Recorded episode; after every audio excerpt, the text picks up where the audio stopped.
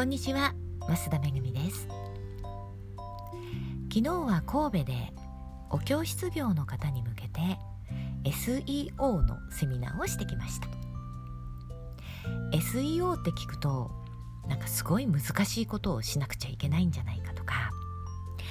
高いお金を払わないとやってもらえないんじゃないのって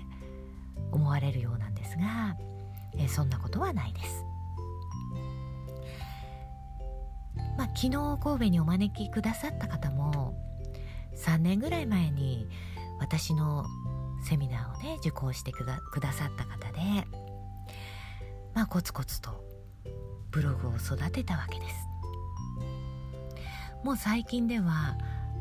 ブログをねあのあまり書いてなくてもアクセスは常に来るしレッスンの申し込みは入るし企業からも次々とお仕事の依頼が来るような状態になってるんですね。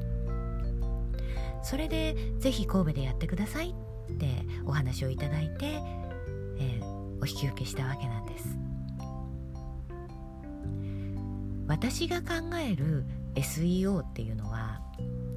検索で、まあ、1位になることが目的ではありません。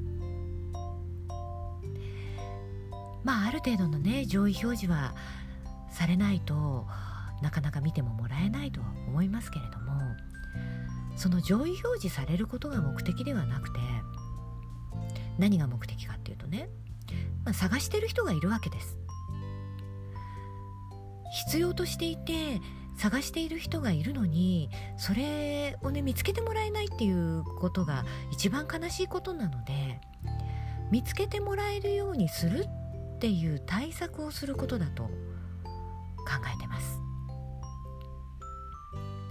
というのも昨年、まあ、兵庫県に住んでいる私のねブログやメルがメルマガを読んでくださってる読者の方があるレッスンを受けたくて検索をして探したそうなんですね。ところが全然見つからない。そしそれで新幹線に乗って横浜まで習いに行きました。っていうメールをもらいました。でそのメールに書いてあったのがみんなもっと増田さんから検索を習えばいいのにって書いてあったんですね。で実際には兵庫県にもそのレッスンをしているお教室はあるんですよ。あるのに見つけてもらえてない。まあそんなこともあってね今回神戸でやってもらえませんかっていうお話をいただいた時にもうぜひやらせてくださいってお引き受けした次第です。まあ私が考える SEO っていうのは決して上位表示を狙うものではなくて探している人に見つけてもらうこと。でね私がまあ、オープンしたばかりの、えサイトがありますけれどもまだまだアクセス数もめちゃめちゃ少ないです。ですがちゃんとお仕事の依頼が企業から入ってます。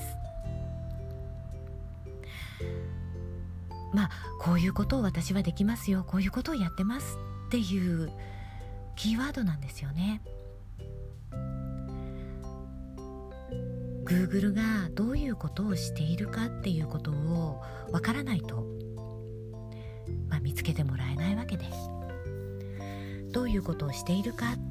でどうすればいいのかっていうことをね昨日もお伝えしてきたわけです。